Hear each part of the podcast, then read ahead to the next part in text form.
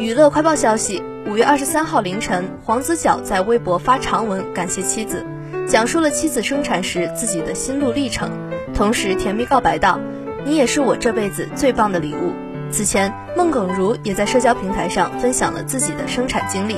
其中艰难过程令网友们直呼是勇敢的妈妈。